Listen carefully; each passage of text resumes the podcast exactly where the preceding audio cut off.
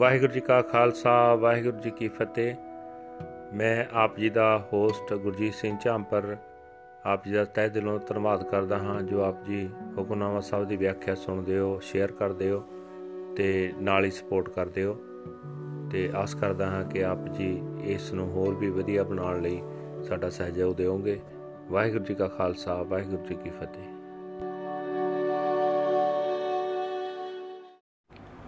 ਸਤਨਾਮ, ਵਾਹਿਗੁਰੂ ਸਾਹਿਬ ਜੀ। ਸਤਨਾਮ, ਵਾਹਿਗੁਰੂ ਸਾਹਿਬ ਜੀ। ਰਾਮ ਕਲੀ ਮਹੱਲਾ ਪਹਿਲਾ, ਦਖਣੀ ਓੰਕਾਰ। ਇਕ ਓੰਕਾਰ ਸਤਿਗੁਰ ਪ੍ਰਸਾਦ। ਬਿਨ ਨਾਮੈ ਵੈਰੋਧ ਸਰੀਰ। ਕਿਉ ਨਾ ਮਿਲੈ, ਕਾਟੈ ਮਨ ਪੀਰ। ਵਾਟ ਵਟਾਉ ਆਵੇ ਜਾਏ, ਕਿਆ ਲੈ ਆਇਆ, ਕਿਆ ਪੱਲੇ ਪਾਏ। ਵਿਣ ਨਾਵੇਂ ਟੋਟਾ ਸਭ ਜਾਂ ਥਾਏ, ਲਾਹਾ ਮਿਲੇ ਜਾਂਦੇ ਬਜਾਏ ਵਣਜ ਵਪਾਰ, ਵਣਜੈ ਵਪਾਰੀ, ਬਿਨ ਨਾਵੇਂ ਕੈਸੀ ਪਤ ਸਾਰੀ। ਗੁਣ ਵਿਚਾਰੇ ਗਿਆਨੀ ਸੋਏ, ਗੁਣ ਮਹਿ ਗਿਆਨ ਪ੍ਰਾਪਤ ਹੋਏ ਗੁਣ ਦਾਤਾ ਵਿਰਲਾ ਸੰਸਾਰ, ਸਾਚੀ ਕਰਨੀ ਗੁਰ ਵਿਚਾਰ। ਅਗਮ ਅਗੋਚਰ ਕੀਮਤ ਨਹੀਂ ਪਾਏ, ਤਾਂ ਮਿਲਿਐ ਜਾਣ ਲੈ ਮਿਲਾਏ। ਗੁਣਵੰਤੀ ਗੁਣ ਸਾਰੇ ਨੀਤ ਨਾਨਕ ਗੁਰਮਤ ਮਿਲਿਐ ਮੀਤ, ਕਾਮ ਕਰੋਧ ਕਾਇਆ ਕੋ ਗਾਲੈ, ਜਿਉ ਕੰਚਨ ਸੁਹਾਗਾ ਟਾਲੈ। ਕਸ ਕਟਵਸ, ਕਸ ਕਸਵਟੀ ਸਹੈ ਸੋਤਾਓ ਨਦਰ ਸਰਾਫ ਵਨੀ ਸਚੜਾਓ ਜਗਤ ਪਸੂ ਅਹੰਕਾਲ ਕਸਾਈ ਕਰ ਕਰਤੈ ਕਰਨੀ ਕਰ ਪਾਈ। ਜਿਨ ਕੀਤੀ ਤਿਨ ਕੀਮਤ ਪਾਈ। ਹੋਰ ਕਿਆ ਕਹੀਐ, ਕਿਛ ਕਹਿਣ ਨਾ ਜਾਈ। ਖੋਜਤ ਖੋਜਤ ਅੰਮ੍ਰਿਤ ਪੀਆ, ਖਿਮਾ ਗਹੀ ਮਨ ਸਤਗੁਰ ਦੀਆ। ਖਰਾ ਖਰਾ ਆਖੈ ਸਭ ਕੋਏ, ਖਰਾ ਰਤਨ ਜੁਗ ਚਾਰੇ ਹੋਏ। ਖਾਤ ਪੀਅੰਤ ਮੋਏ ਨਹੀਂ ਜਾਣਿਆ। ਕਿਨ ਮੈਂ ਮੋਏ ਜਾਂ ਸ਼ਬਦ ਪਛਾਨਿਆ ਅਸਤਰ ਚੀਤ ਮਰਨ ਮਨ ਮਾਨਿਆ। ਗੁਰ ਕਿਰਪਾ ਤੇ ਨਾਮ ਪਛਾਨਿਆ ਗਗਨ ਗੰਭੀਰ, ਗਗਨ ਅੰਤਰਵਾਸ ਗੁਣ ਗਾਵੇ ਸੁਖ ਸਹਿ ਨਿਵਾਸ। ਗਿਆ ਨਾ ਆਵੇ, ਆਏ ਨਾ ਜਾਏ ਗੁਰ ਪ੍ਰਸਾਦ ਰਹਿ ਲਿਵ ਲਾਏ, ਗਗਨ ਅਗੰਮ ਅਨਾਥ ਅਜੋਨੀ, ਆਸਥਿਰ ਚੀਤ ਸਮਾਧ ਸੰਗੋਨੀ, ਹਰ ਨਾਮ ਚੇਤ ਫਿਰ ਪਵੈ ਨਾ ਜੋਨੀ, ਗੁਰਮਤ ਸਾਰ ਹੋਰ ਨਾਮ ਬਿਹੁਨੀ। ਹਰ ਨਾਮ ਚੇਤ ਫਿਰ ਪਵੈ ਹੈ ਨ ਜੋਨੀ, ਗੁਰਮਤ ਸਾਰ ਹੋਰ ਨਾਮ ਵੀ ਹੋਨੀ। ਵਾਹਿਗੁਰੂ ਜੀ ਕਾ ਖਾਲਸਾ, ਵਾਹਿਗੁਰੂ ਜੀ ਕੀ ਫਤਿਹ। ਇਹ ਅਨਾਜ ਦੇ ਪਵਿੱਤਰ ਹੁਕਮਨਾਮੇ ਜੋ ਸ੍ਰੀ ਦਰਬਾਰ ਸਾਹਿਬ ਅੰਮ੍ਰਿਤਸਰ ਤੋਂ ਆਏ ਹਨ ਰਾਮ ਕਲੀ ਮਹੱਲਾ ਪਹਿਲਾ ਦੱਖਣੀ ਓੰਕਾਰ, ਇੱਕ ਓੰਕਾਰ ਸਤਿਗੁਰ ਪ੍ਰਸਾਦ, ਪਰਮਾਤਮਾ ਇੱਕ ਹੈ। ਜਿਸ ਦੇ ਨਾਲ ਮਿਲਾਪ ਸਤਿਗੁਰੂ ਦੀ ਬਖਸ਼ਿਸ਼ ਦੇ ਨਾਲ ਹੁੰਦਾ ਹੈ। ਗੁਰੂ ਨਾਨਕ ਸਾਹਿਬ ਜੀ ਦੀ ਉਚਾਰੀ ਹੋਈ ਬਾਣੀ ਇਹ ਦੱਖਣੀ ਓੰਕਾਰ ਹੈ, ਰਾਮਕਲੀ ਰਾਗ ਹੈ।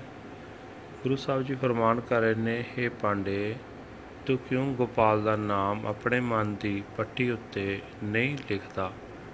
ਤੂੰ ਕਿਉਂ ਗੋਪਾਲ ਦੀ ਯਾਦ ਵਿੱਚ ਨਹੀਂ ਜੁੜਦਾ?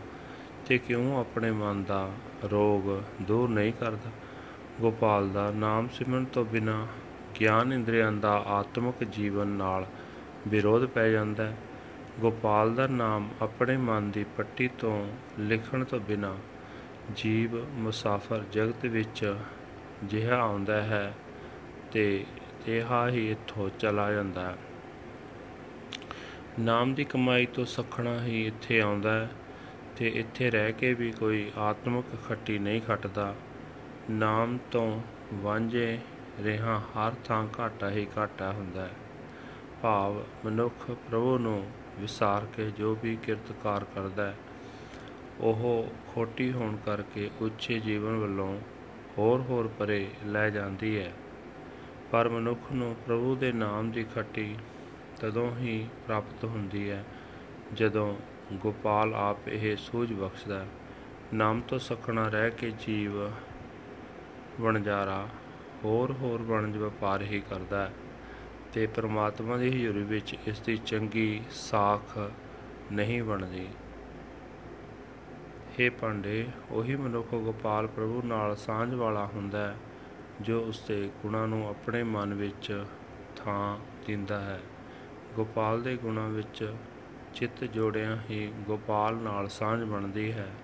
ਪਰ ਜਗਤ ਵਿੱਚ ਕੋਈ ਵਿਰਲਾ ਮਹਾਪੁਰਖ ਜੀਵ ਦੀ ਗੋਪਾਲ ਦੇ ਗੁਣਾਂ ਨਾਲ ਸਾਂਝ ਪਛਾਣ, ਜਾਣ ਪਛਾਣ ਕਰਾਉਂਦਾ ਹੈ।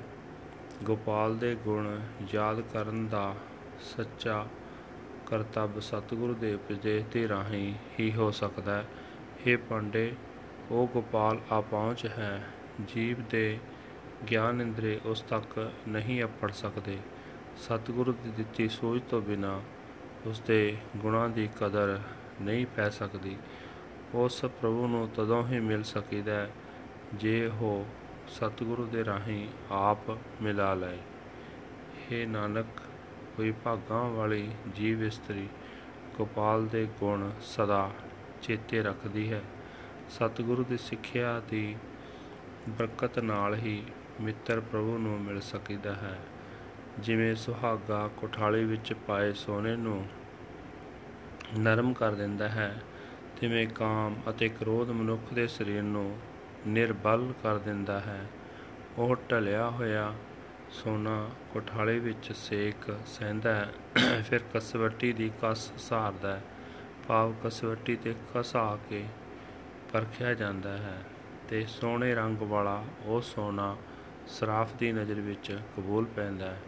ਕਾਮ ਕ੍ਰੋਧ ਨਾਲ ਨਿਰਬਲ ਹੋਇਆ ਜੀਵ ਵੀ ਪ੍ਰਭੂ ਦੀ ਮਿਹਰ ਨਾਲ ਜਦੋਂ ਗੁਰੂ ਦੇ ਦੱਸੇ ਰਾਹ ਦੀ ਕਾਲ ਕਮਾਈ ਕਰਦਾ ਹੈ ਤੇ ਗੁਰੂ ਦੀ ਦੱਸੀ ਸਿੱਖਿਆ ਉੱਤੇ ਪੂਰਾ ਉਤਰਦਾ ਹੈ, ਤਾਂ ਉਹ ਸੋਹਣੇ ਆਤਮਾ ਵਾਲਾ ਪ੍ਰਾਣੀ ਅਕਾਲ ਪੁਰਖ ਦੀ ਨਜ਼ਰ ਵਿੱਚ ਕਬੂਲ ਹੁੰਦਾ ਹੈ।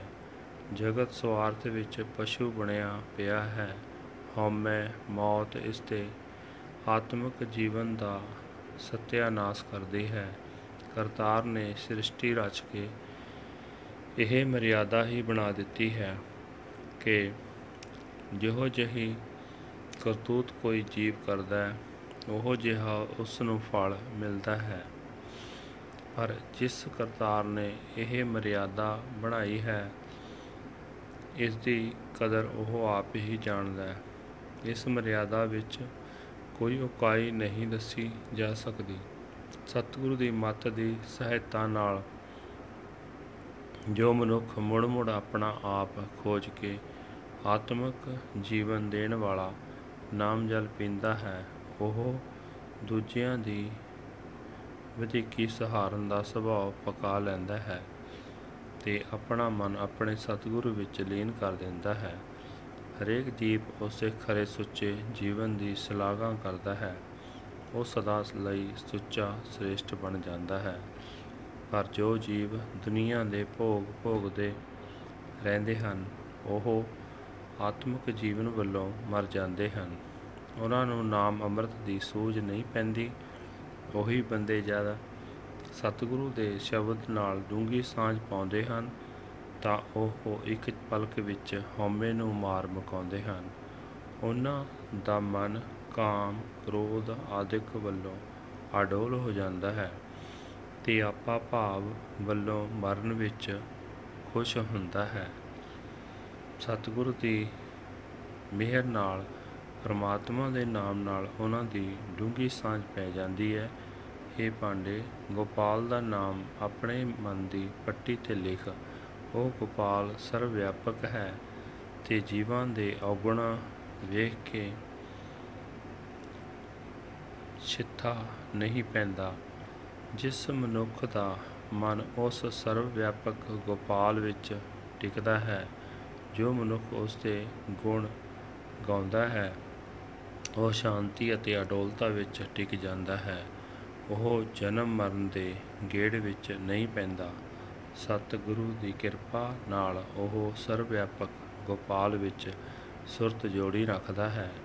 ਉਹ ਸਰਵ ਵਿਆਪਕ ਗੋਪਾਲ ਅਪਹੁੰਚ ਹੈ, ਭਾਵ ਉਸ ਦੇ ਗੁਣਾਂ ਦਾ ਅੰਤ ਨਹੀਂ ਪੈ ਸਕਦਾ। ਉਸ ਦੇ ਸਿਰ ਉੱਤੇ ਕਿਸੇ ਦਾ ਕੁੰਡਾ ਨਹੀਂ ਹੈ, ਉਹ ਜੰਮਣ ਮਰਨ ਤੋਂ ਰਹਿਤ ਹੈ। ਉਸ ਵਿੱਚ ਜੋੜੀ ਹੋਈ ਸੁਰਤ ਮਨੁੱਖ ਦੇ ਅੰਦਰ ਗੁਣ ਪੈਦਾ ਕਰਦੀ ਹੈ ਤੇ ਮਨ ਨੂੰ ਮਾਇਆ ਵਿੱਚ ਡੋਲਣ ਤੋਂ ਬਚਾ ਲੈਂਦੀ ਹੈ। हे ਪਾਂਡੇ, ਤੂੰ ਵੀ ਉਸ ਹਰ ਗੋਪਾਲ ਦਾ ਨਾਮ ਸਿਮਰ, ਸਿਮਰਨ ਦੀ ਬਰਕਤ ਨਾਲ ਫਿਰ ਜਨਮ ਮਰਨ ਵਿੱਚ ਨਹੀਂ ਪਏਗਾ हे ਪਾਂਡੇ ਸਤਿਗੁਰੂ ਦੀ ਮੱਤ ਹੀ ਜੀਵਨ ਲਈ ਸ੍ਰੇਸ਼ਟ ਰਸਤਾ ਹੈ ਹੋਰ ਮੱਤ ਉਸ ਦੇ ਨਾਮ ਤੋਂ ਵਾਂਝਿਆ ਰੱਖਦੀ ਹੈ ਵਾਹਿਗੁਰੂ ਜੀ ਕਾ ਖਾਲਸਾ ਵਾਹਿਗੁਰੂ ਜੀ ਕੀ ਫਤਿਹ This is today's Hukamnama from Sri Darbar Sahib Amritsar uttered by our first Guru Guru Nanak Dev Ji under heading Ram Kali First Mahal Dakhini Oankar One Universal Creator God by the grace of the True Guru. Guru Sahib Ji says that without the name even one's own body is an enemy. Why not meet the Lord and take away the pain of your mind? The traveler comes and goes along the highway. What did he bring when he came? and what will do what will he take away when he goes without the name one loses everything the profit is earned when the lord grants understanding in merchandise and trade. The merchant is trading without the name. How can one find honor and nobility? One who contemplates the Lord's virtue is spiritually wise. Through his virtues, one receives spiritual wisdom. How rare in the world is the giver of virtue. The true way of life comes through contemplation of the Guru. The Lord is inaccessible and uh,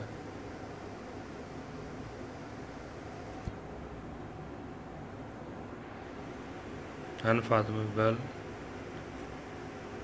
He his worth cannot be estimated. They alone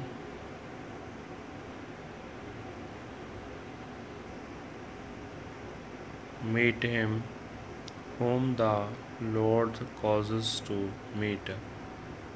The virtuous soul bright continually contemplates his virtues.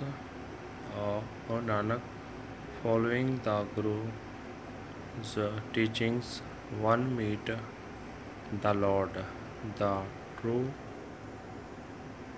friend. Unfulfilled sexual desire and unresolved anger waste the body away, as gold is dissolved by borax. The gold is touched to the touchstone and tested by fire. When its pure color shows through, it is pleasing to the eye of the